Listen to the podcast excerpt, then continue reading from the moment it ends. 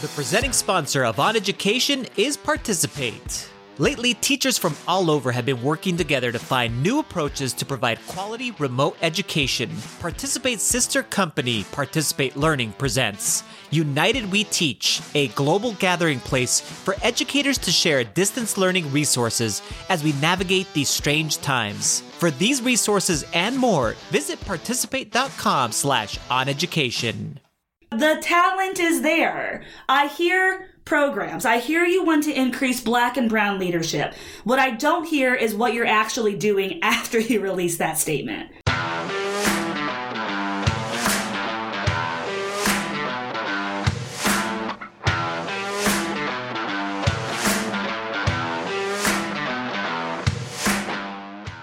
Welcome back to the podcast, everyone. Victoria Thompson is a STEM integration transformation coach, and she's an author and a blogger and a speaker on STEM. Her work focuses on K 12 mathematics instruction with research on decolonizing mathematics curriculum for teachers and learners, creating inclusive STEM environments, and using technology to bridge equity gaps in STEM education. Welcome to On Education, Victoria. Hi, thank you. I'm super excited to be here today. So I just gave everyone kind of the Coles Notes version of your bio. Why don't you take us a little deeper? Tell us a little bit more about yourself and your background and what brought you to us today. Yeah. So I started, so okay, okay, I'll preface this. So I live in the Seattle area. I'm not a Seattle resident at all. Um, so I live in Tacoma, didn't grow up here. I am a proud New Jersey girl. I'm a Jersey girl. And I'm also a proud product of New Jersey K through 12 public schools. Um, so I always like to throw that out there because I grew up, you know, going to public schools and really loving my experience. And then I went to college in South Carolina. I'm at the College of Charleston, and my bachelor's is in elementary education. And then a fun tidbit is my wife and I actually started a scholarship at the College of Charleston uh, for uh, Black and um, Indigenous people of color and also people of color that are planning to pursue education as a career, which is very exciting. Um, but that's kind of an aside. but I did go to College at Charleston, and when I graduated, I started teaching at a middle school in Summerville, South Carolina. Um, so I was there for about four years, and then uh, I was dating Courtney at the time. And it was actually like funny, but not funny. Like I went to a Greek festival with a couple of friends and, you know, she was flying a military mission. She comes back and she says, we're moving. And I say, no, we're not. you know, there's no way that we're moving because we did not talk about this. But she had gotten military orders to go to the base up in Seattle and um, automatically assumed that I was going to be okay with it. So, so she was like, yep, Victoria's going to come with me. Um, and at first I was a little apprehensive because even though Seattle's exciting, you know, like I had been, you know, New Jersey, South Carolina, I had been East Coast all my life. So West Coast was something that was a little foreign to me. But we decided to take the leap and go because it just seemed too good to be true. And, you know, there's just a lot of opportunity in Seattle. So mm. I started out as a full time tech consultant, um, actually working directly with Microsoft. And that, while that was super fun, I just don't think that it was a good fit because I'm an educator first and like a marketer second right? And they kind of look for the marketing, you know, how can we put devices in kids' hands? How can we get more folks to use apps? And although I love to do that, I, I was just missing that connection, you know, with teachers and kids. So I got back into schools and I started working at a school uh, here in the Tacoma area that unfortunately I had to leave. Um, I don't know how how frequently y'all follow me on social media, but you know, the head of schools at that school was saying some kind of shady stuff and racist stuff. So as a black woman, I just didn't feel safe at all. And I feel like it was fate where, you know, I literally after that meeting where he said those things, I saw a notification on Indeed that said, Hey, STEM integration transformation coach, right? At Technology Access Foundation. And I was just like, you know, I'm going to apply we're just going to see what happens. You know, if worst comes to worst, I can find another job, I can stay. You know, I've got options. So I sent over my resume and my application, and literally within five minutes, the mm. director emailed me and said, Okay, so you're coming in for an interview tomorrow, right? And then by the end of the week, I had a different job. Um, wow. So that, that's kind of like a whirlwind, you know, back and forth about who I am. But I feel like it really was fate in a lot of different ways that brought me to where I am now. So that's like me professionally. And then in my personal life, uh, you know, a lot of my research just focuses on STEM education and math education, specifically for um, Black and Brown folks in multiple communities you know, I feel like every so often there's something that happens where it's like, you know, let's cancel algebra two, or, you know, we don't need calculus, and, you know, like, let's do applied mathematics instead. And while they're all valid points, I think that a lot of the attention needs to be redirected towards gatekeeping. You know, if I'm looking at the traditional AP calculus class, it's mostly white kids, you know, they're mostly Asian kids. We don't really see a lot of black, brown, and indigenous folks in those spaces. So that's challenging because we, I want equity, I want access, but right now, of course, it's not. You know, it's it, it's just not happening at this point. Mm-hmm. So what can we do to level the playing field? Without cheapening the curriculum um, and kind of making all these false pathways for our students, and that's what I focus on, um, just in my in my personal life.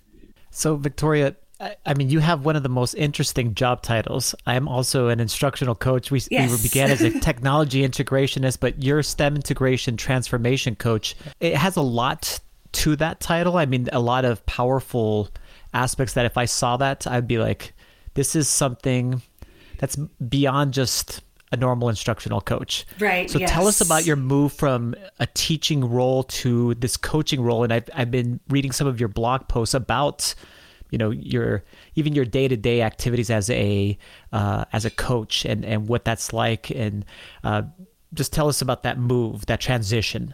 Yeah. So I'm going to preface this by saying that coaching roles are really hard to come by, right? You might have 40 plus teachers in a school, but one coach. Or yes. maybe if you're lucky and, and, and, if you're in a small district, maybe one coach per district. Um, so that to me, when I got that job notification, I, I just kind of thought, okay, you know, like this is my opportunity and I'm going to take it because coaching roles, I mean, Glenn, you probably know they, they do not come nearly as often as folks think they are. It's almost like a principal or a superintendent position. Mm. There are very few openings and usually they already have somebody vetted for that role that's been a teacher there for a very long True. time. Um, so my transition was super swift, uh, specifically because I was moving from a private independent environment for a school, right? Because I was at a private boarding school. And now I'm in this public private partnership. So I, am not an employee of the school district. I'm an employee of Technology Access Foundation, which is a mm. nonprofit leader in um, education all across the state of Washington.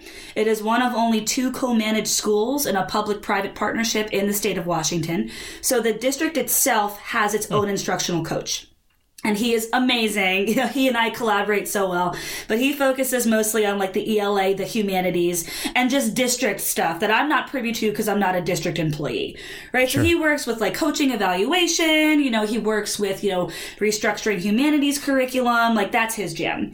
My jam is STEM, of course, and I'm a former math educator, so that parlays really well into this role, but it's more than just elevating STEM at the school. I work with working with teachers, of course, to infuse STEM into all of their topics. My big thing in my role, that's a, that's literally part of my job duties, um, is infusing project-based learning as a vehicle for equity. So at the school that I work at and at all co-managed schools, it's not like, you know, science over here, for folks who are listening, I'm like waving my hands, but it's like science over here, right? Math over here, ELA over here.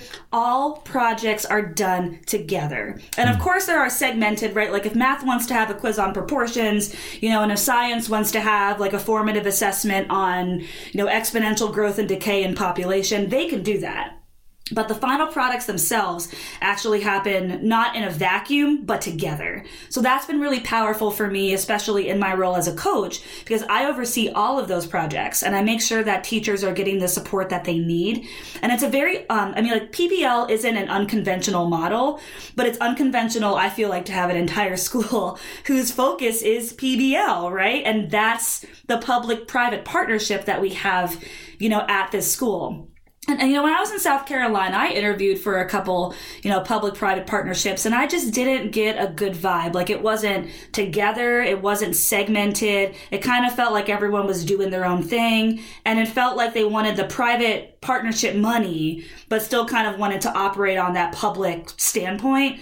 Where I'm at now is so different and like people know what they're doing. It's so nice to be at a place that just finally gets it. And they understand that education doesn't operate in a vacuum and they get that kids have the best learning experiences when they're learning from each other and they know that subjects connect. And there's just a lot of neat things going on and opportunities for collaboration. That's wonderful.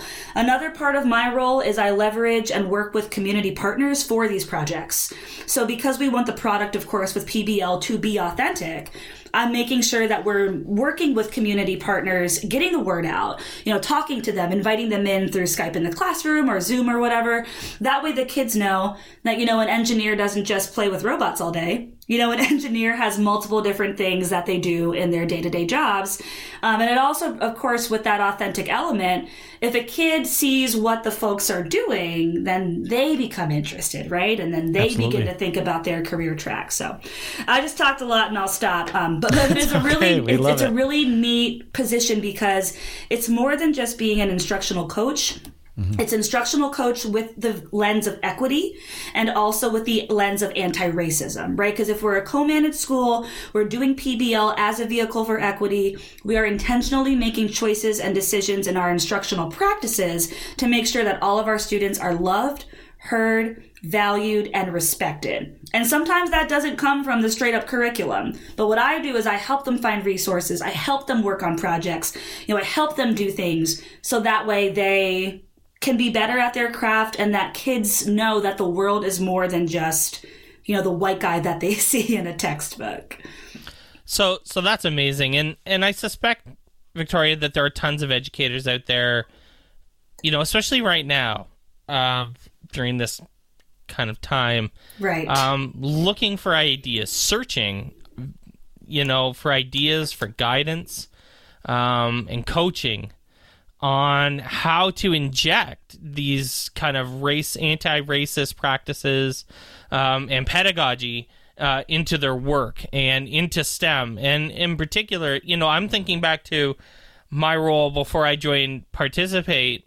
You know, was working for a STEM and robotics company, and and thinking about how I would have because I would have been looked on uh, as as someone that could advise people on on on how to how to do some of this or try to do some of this, um, and I'm, I'm super interested in what you would tell folks um, who are listening right now and are frankly feeling stuck a little like not sure where to even start but but passionate really want to um, Yeah. how would you advise them on the best way to inject this kind of like this anti-racist lens into into STEM specifically Yeah. So what I always advise for folks to do who are just starting and they just like how you said they really have no idea where to begin, the easiest and most impactful thing that you can do on a tactical level is decolonize your curriculum. And what that means is most curriculum in STEM specifically is extraordinarily white, is very white. And this is not me being cheeky, this is just me being honest, right? Like the first time I heard about, you know, hidden figures, right?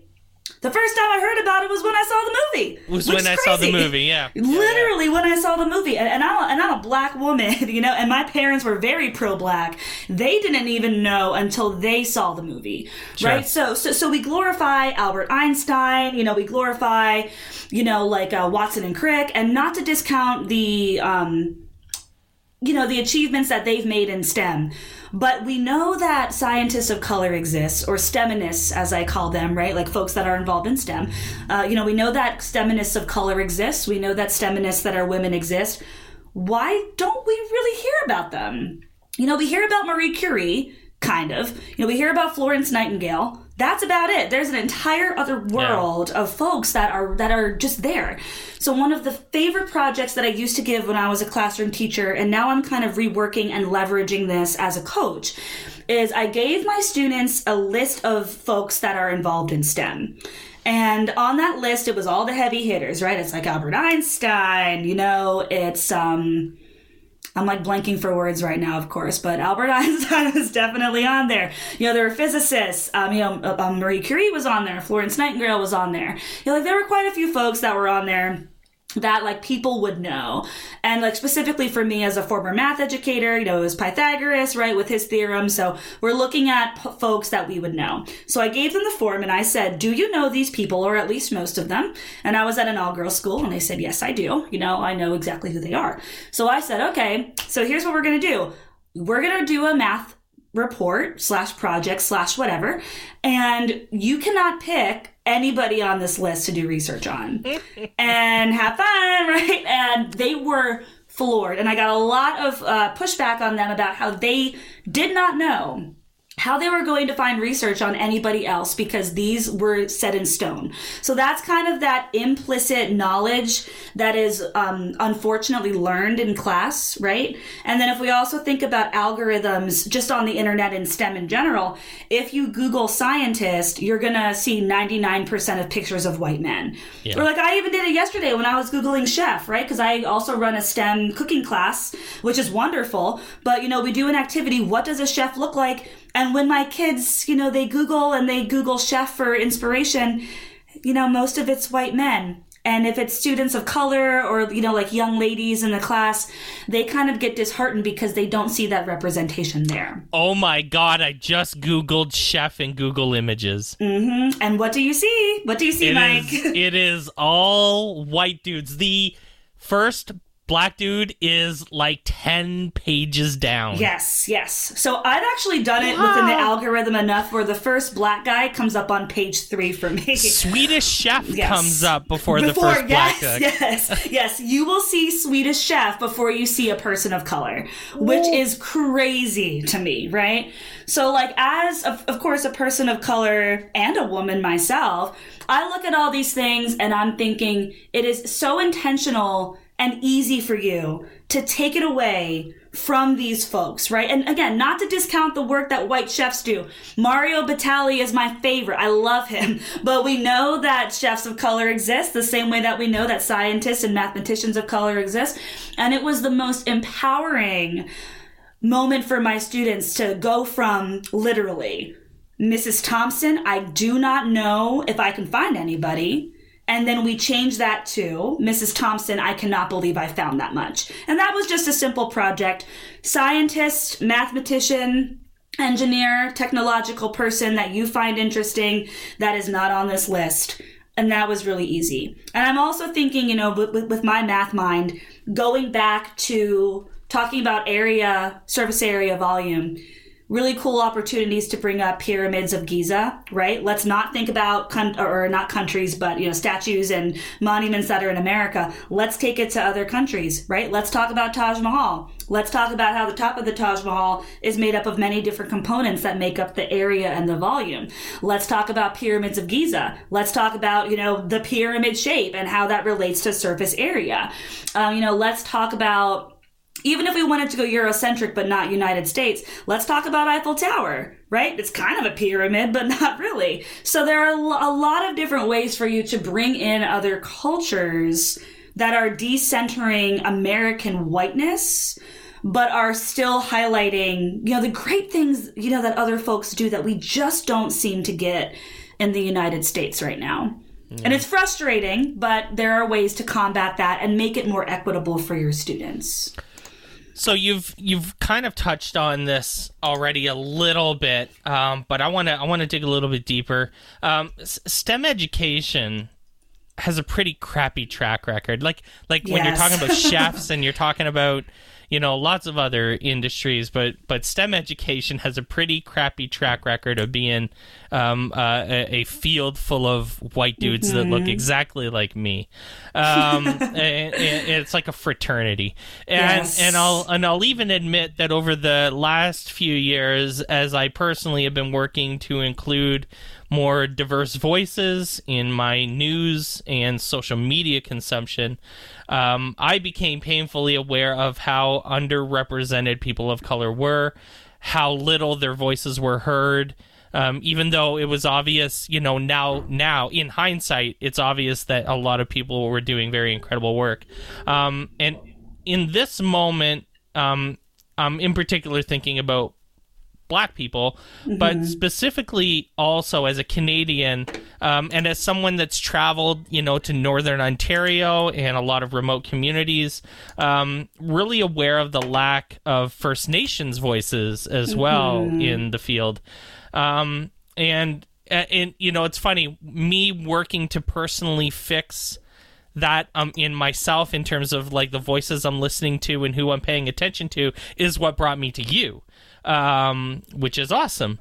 Um, I'd love for you to speak to your experience trying to be heard in an ocean of white dudes because I imagine if I imagine if you googled STEM education teacher it would also have a list Yes. of 10 images of guys nerdy looking pasty white guys that look like exactly like me.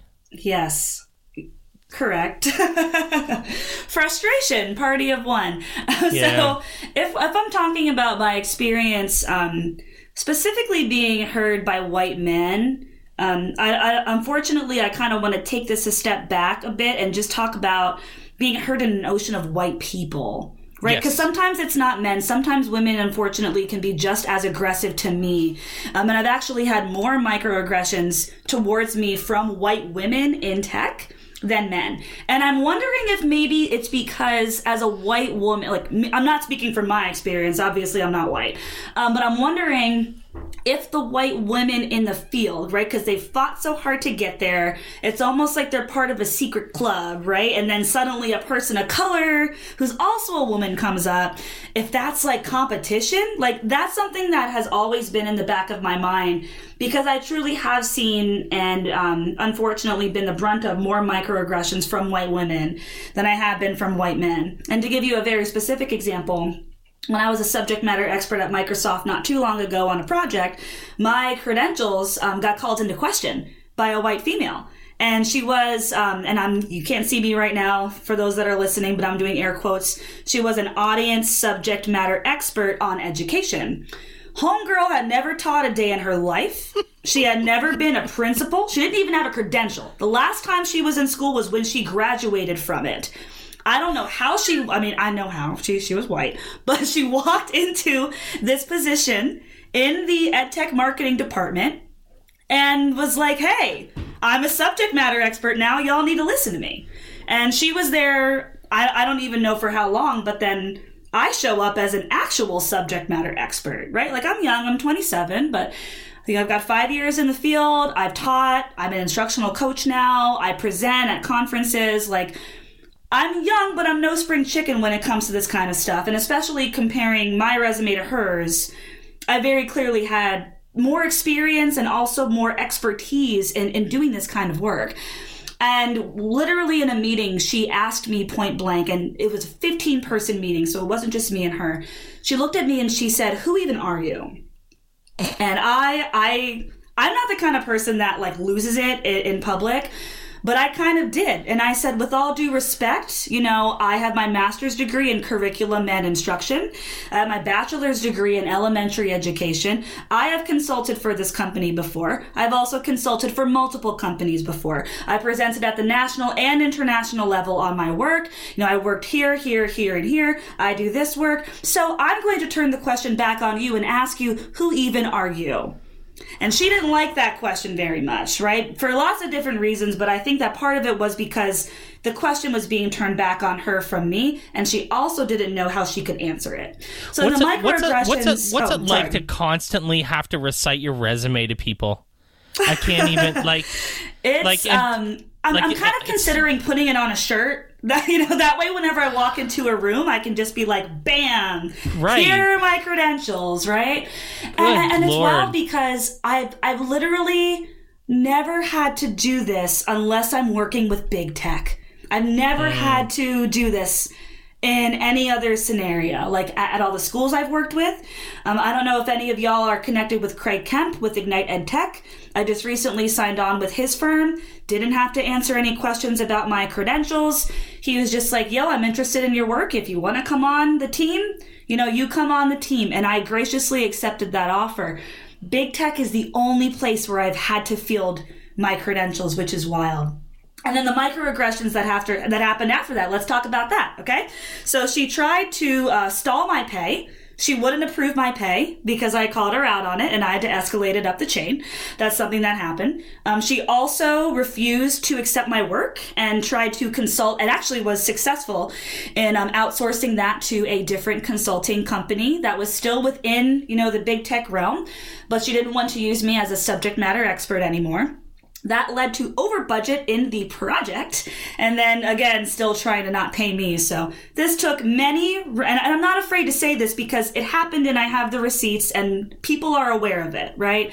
I literally had to escalate up the chain for a month because people like it's not that they weren't believing me. They were just like, we want to make sure that we have all of these ridiculous details together because we cannot believe that an adult in her position is acting that way, right? So uh, it took about a month of receipts, you know, hey, here's what happened. I'm positive that it happened. For them to, uh, of course, I got paid and I got the apology that I was warranted, but again, why is she there? And I, and I, know I'm kind of going off on a tangent at this point, but I think it really speaks to the fact that as a person of color, and I know that I'm not the only person that was in that position, that's part of the reason why it does kind of become like a white male fraternity, right?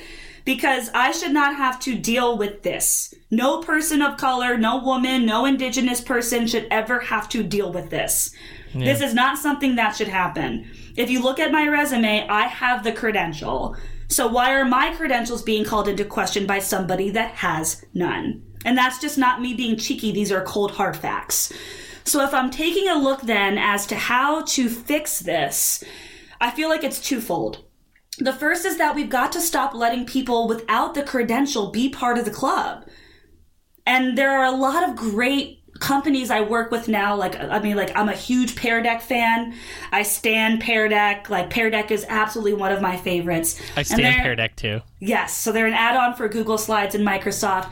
I mean, Pear Deck puts their money where their mouth is. Pear Deck released a statement. I remember when all the George Floyd murders started happening in the States. They donated not only $50,000 to anti racist initiatives, but they also were investing in anti racist, anti bias training. And they formed an editorial board, which I'm a part of, by the way, um, to make spaces more equitable for. Um, you know, like black and indigenous people of the United States and just also all cultures. And then on top of that, for LGBTQ folks and also mm. for special needs folks. I look at that and I'm thinking that's money where your mouth is. That's not lip service. That's you intentionally investing in things that are going to make your company better. Difference right? between talking and doing. Right, right. Versus what I experienced at that other place, absolutely not. Well, I mean, every ed, every ed tech company released a statement. Right. Some of them, some of them weren't worth the words, you know, the clickety clack on the on the computer keyboard. Right, and that's kind of like where so when I made my blog post about why I love Pear Deck so much, because I really do. I mean, like I've got Perry, you know, he's like chilling on my desk right now. Um, but that was perhaps one of the, one of the first, if not the first time that I've ever seen an ed tech company be like, "Yep, we know things are messed up, so here's what we're gonna do," and actually do it. Yeah, right. Like they they are actually doing the work, and I love, love, love that. And Buncee's the same way right? Like Buncee reaches out to folks that use the platform and they're intentionally you know, um, looking for diverse authors. They put a spotlight on diverse people, and it doesn't seem like pandering because it happens all the time. You know, they don't need to feel or do some type of thing about it because they're already doing it. Yeah. So to fix it, again, we can't have people that don't have the credential. Because to me, if I'm in an ed tech company, this is like the equivalent to having somebody in your promo that doesn't even use your products, right? And if we go even deeper, it's having people on your team that don't even have the credential to be there. And if you've ever read uh, Algorithms of Oppression by Safiya Noble, great book that talks exactly about this. Like th- this entire concept of tech companies, you know, like where's the black talent, right? Where's the indigenous talent? The talent is out there. They're just not looking for it. They give us lip service about, oh, you know, uh, we're going to start this new credentialing program that, you know, like um, doesn't have high school or college degrees and you can just take a couple classes and work at Google. That's lip service, right? We hear the programs, we don't know about any of the follow up. The hmm. the talent is there. I hear programs. I hear you want to increase black and brown leadership. What I don't hear is what you're actually doing after you release that statement. But what I would So- like for you to do is fix it from the inside. Yeah, yeah. So I was thinking about Victoria Thompson. That is me. and and I was thinking about, and this is one of those questions I was talking to to my friend about earlier today, uh, about being, you know, a black female member of the LGBTQ community. yes. Um, that's kind of like all of the all of the things that you know, the ways that you can be discriminated against are like an a Right. tide coming at you. my my wife and I call it discrimination Olympics, right? Like It's- pick pick one. We're somewhere on there. I didn't I didn't know how to frame it, and I'm so glad that you found a, a you know Yes. a way to, to wrap it in in what I was thinking because my God, um, I'm I'm interested in your like like your experience must be absolutely fascinating, like and and definitely something we can all learn from.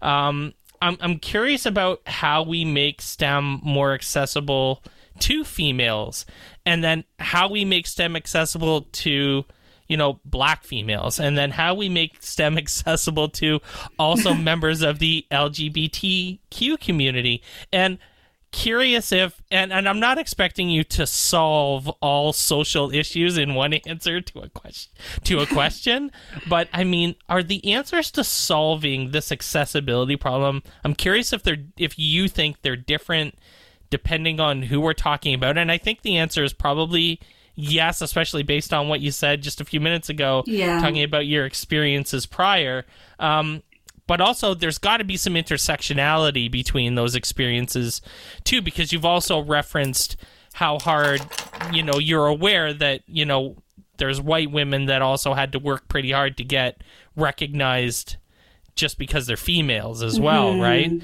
So i'm curious about what's different as far as you know increasing the diversity in this in this in this world uh, in the STEM world, um, but then the intersectionalities that exist between those three groups as well. Right. So to kind of go back to what we talked about earlier, so I said the first thing was get rid of them, right? If they're not qualified, get rid of them. Yeah, The second part parlays directly into this question, which is we have to start early and we have to start often with making kids get used to STEM. Um, and because kids are kids, right? We, they don't know. I mean, they might know if they're like six or five or whatever, if they're gay or they're trans or whatever, or you know, they might, of course, like as young women or maybe young men, know that they want to be a part of the STEM profession. But at the end of the day, we're here as teachers to provide experiences regardless of how a student identifies. And we have to honor that identity, but we also at the same time have that identity alongside the curriculum. And what I'm finding is that the curriculum is not inclusive because, again, right, it focuses mostly on white men. And not to discredit the work that white men have done in STEM, but we know that STEMinists of color exist, and we know that well, women who are STEMinists exist. And I kind of think back to making curriculum more accessible, but also making it very authentic for our students. And I've spoken about this a couple of times, um, not with y'all, but just on social media and in presentations that I give, where I feel personally very nervous that we're, because I've seen it firsthand, graduating a cohort and multiple cohorts actually of students who think that STEM is just the fluff. You know, they think that it's coding a robot to represent an absolute value equation. They think that it is, um, you know, creating water cycle models in plastic bags. They think that STEM is, you know, making a song about, you know, the quadratic formula. And although these are cool projects and activities, if you were to ask any engineer whether or not they've made a song about the quadratic formula, they're probably going to look at you sideways. You know, the all same the way where if you what are you ask talking a about, Victoria? I do that all the time. the same way where if you ask a biologist whether or not you know they've done a water cycle model from a bag again they might look at you sideways so we've got the engagement there i feel like with the curriculum the next hurdle is going to be what is the reality from when they leave K 12 and they go to college and they pursue STEM. Because when I was in South Carolina, I saw this firsthand. I had students that loved their pre engineering classes, they loved math because of all the projects, you know, they loved science because of all the labs. Then they got to their computer science classes and hated it and either changed majors or dropped out because instead of doing all these hands-on labs now they're in a situation where they're listening to a lecturer you know for 60 plus minutes. And that's the unfortunate reality of collegiate education. Um, but that's kind of that pathway right? So if we can provide authentic of course within reason because i don't expect for a kindergartner to listen to like a 60 minute lecture. But what a kindergartner could do is maybe cut and paste the water cycle right? Maybe they can have a hands-on demonstration. Maybe we can do skype in the classroom and have you know a hydrologist come in and talk about their experiences. Ways to make it real and grounded for our kids and then as we move up the chain, infusing those authentic experiences with respect to decolonizing the curriculum. So instead of just focusing on Pythagoras, let's focus on some other cool mathematicians that are not necessarily Eurocentric. Or instead of focusing on Watson and Crick, you know, maybe we'll focus on a couple of other folks that are in the realm of biology. Um, so that's a great way, I think, just across the board, right? For representation for black women or and young black women, right? Women in general, um, the members of the LGBTQ community. If we were to kind of segment this and make it different person to person or group to group, then that's just even more intentional within that group, right? So like if I, like again, I'm a black female, um, if I am doing a project on a STEMinist, then I might look to another black female, or I might do research on another black female, or my teacher, hopefully, uh, might give me resources on, uh, you know, black female groups in the area, you know, that help connect with STEM because these things exist.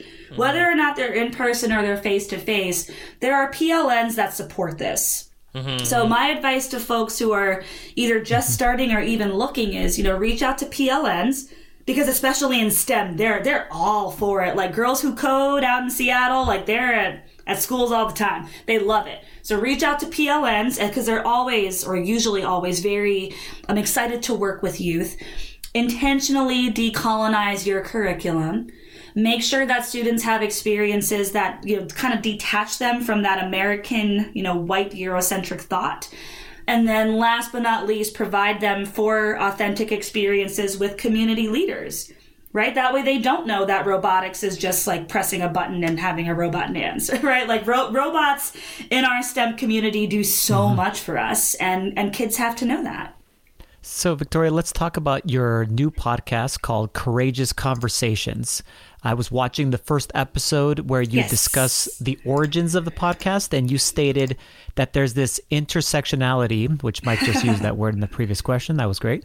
Between educational technology, humanity, anti racism, and just courageous conversations in education as a whole. Can you tell us more about that specifically, that intersectionality, and then just the idea behind the podcast as a whole?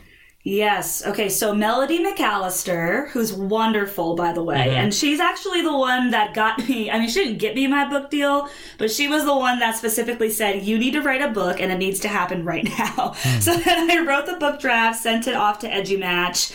And it was just match made in heaven. So my book's coming out next year. Very, very excited. Awesome. Um, but so Melody, you know, she and I have a really good working relationship, and she messaged me just wanting to spotlight me on um, one one session, right, just regarding the work that I do.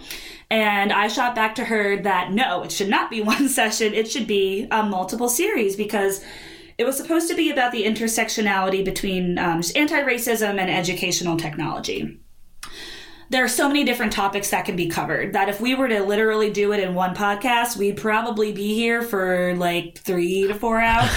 yeah. So I told her it might be better just to break it up for our peace of mind because I mean I don't know about y'all, but I call it Zoomalicious, where I'm just zoomed out by the end of the day and like I, Oh, I just need a screen break. It's my life. Yes, yes. So um, reached out to Melody. Melody was all for it. We decided that that would be a good idea. I didn't just want it to be my voice though, because I mean I talk all the time, but I, but I think it's a good idea for others to be involved in the conversation too. So then uh, Dr. Eileen Winokur and she and I also have a wonderful working relationship. Um, and I also have a great relationship with her son-in-law, um, who's also on Twitter quite a bit. But I reached out to Dr. Winokur and I said, hey, this would be something wonderful for you to be involved in. You know, because Eileen's been around for way She's longer great. than I am. You know, she's, awesome. great. Right. She was a former head of schools for a girls' school. She's a Buncee ambassador. Like, I mean, I've got knowledge, but she's got knowledge. Yeah, so I she's heavily involved. She she's a big fan of participate too. So we've Yes, uh, yeah. we've we've we've talked to her a lot. Yeah. and she's an ISTE member as well. Like I actually think that she's like a former director of ISTE. So I was everywhere. like, yes. So I said, you need to be a part of this. Um, and after a couple different iterations, because unbeknownst to me, I, I mean, I, like I kind of knew, but Eileen's in Kuwait, so like I'm in Pacific time, Melody's in Alaska. And then Eileen is in Kuwait. Yeah. So it, it took a couple times just for us to get the time right. But we started having this wonderful collaborative experience just about how important it is to have these types of conversations. And it bred specifically out of a scenario that I shared where, um, and, and I'm not a new teacher. But I, you know, help advise new teachers and whatnot, and not where I work, but part of a group that I'm in. There was a teacher that found a resource, um, and it was right from the perspective of a slave right? And to me, that raised bells, and, and not the good kind, um, in my head, because that's appropriation, and it also doesn't take into account just the cultural context of what happened there. But as a new teacher, they were very excited to use this resource because they found it for free, right? So if I'm looking at educational technology in my experience and my roles as a vehicle for equity, but then in the same breath we're asking for students to write about, you know, if they were a slave, something's not matching up here, right?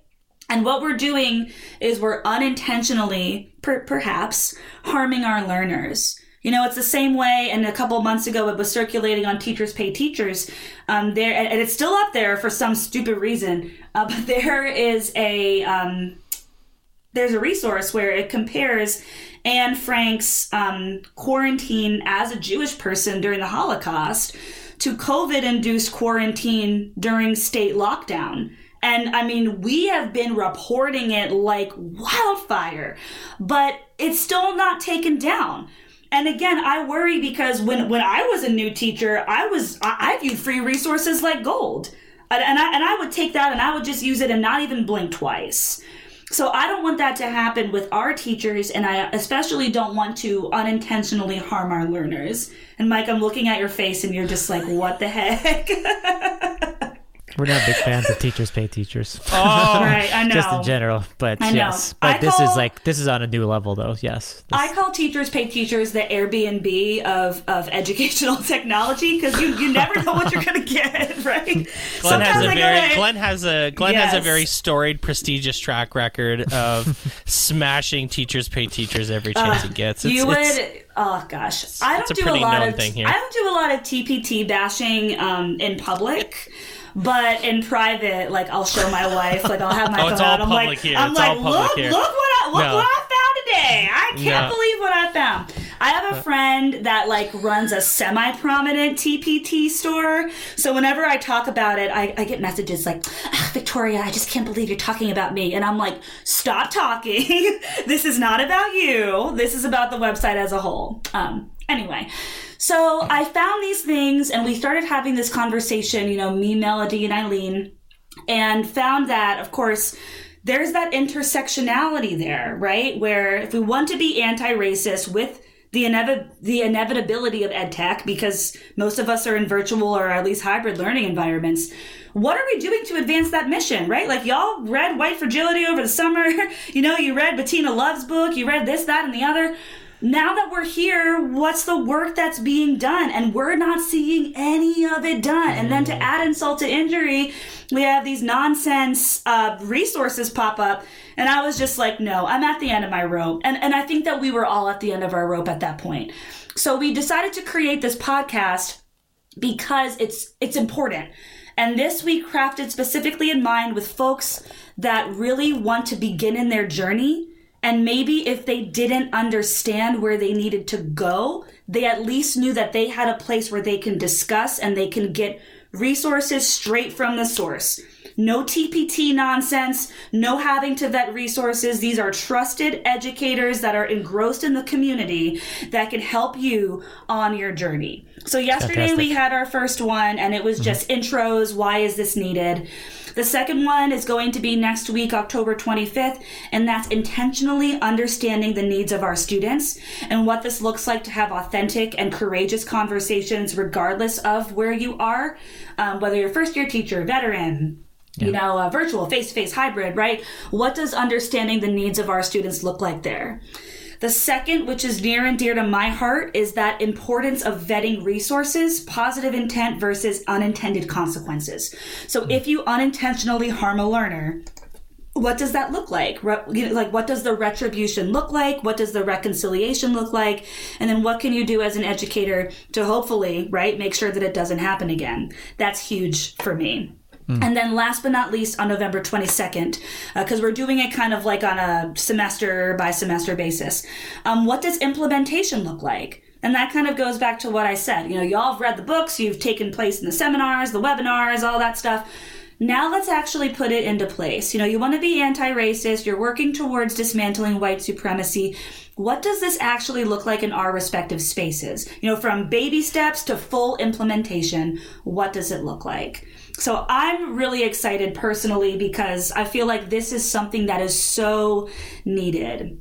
And we see, you know, we call them edu celebs, right? Like they've got like a million books and they do their conferences. and, you know, sometimes I'll see one pop up and it's like 100 ways to be anti-racist. And I'm thinking, what do you know about, you know, like, what do you know about being anti-racist? you just popped up on the scene.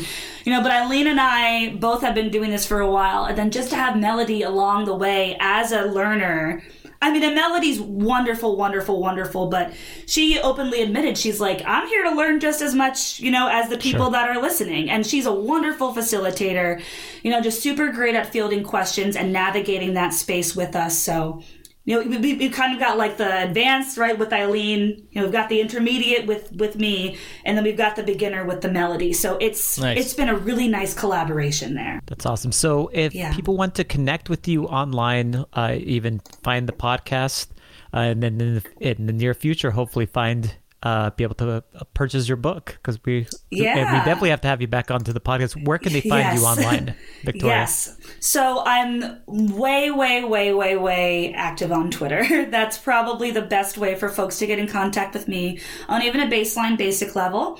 Um, so I'm on Twitter at Victoria the Tech. And then tech, that is T E C H.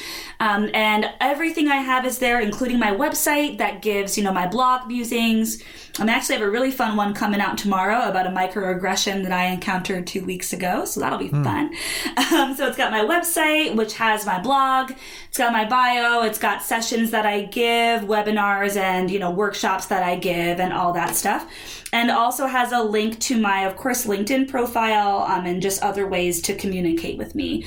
So I would say Twitter is by far the best way to get in contact because not only does it have, you know, my voice and my tweets, but it also has the link directly to my website where you can find out more about me. Victoria Thompson, thank you so much for joining us. Yeah, thank you. This was wonderful. Thanks for listening to On Education. My name is Glenn Irvin. My co host is Mike Washburn.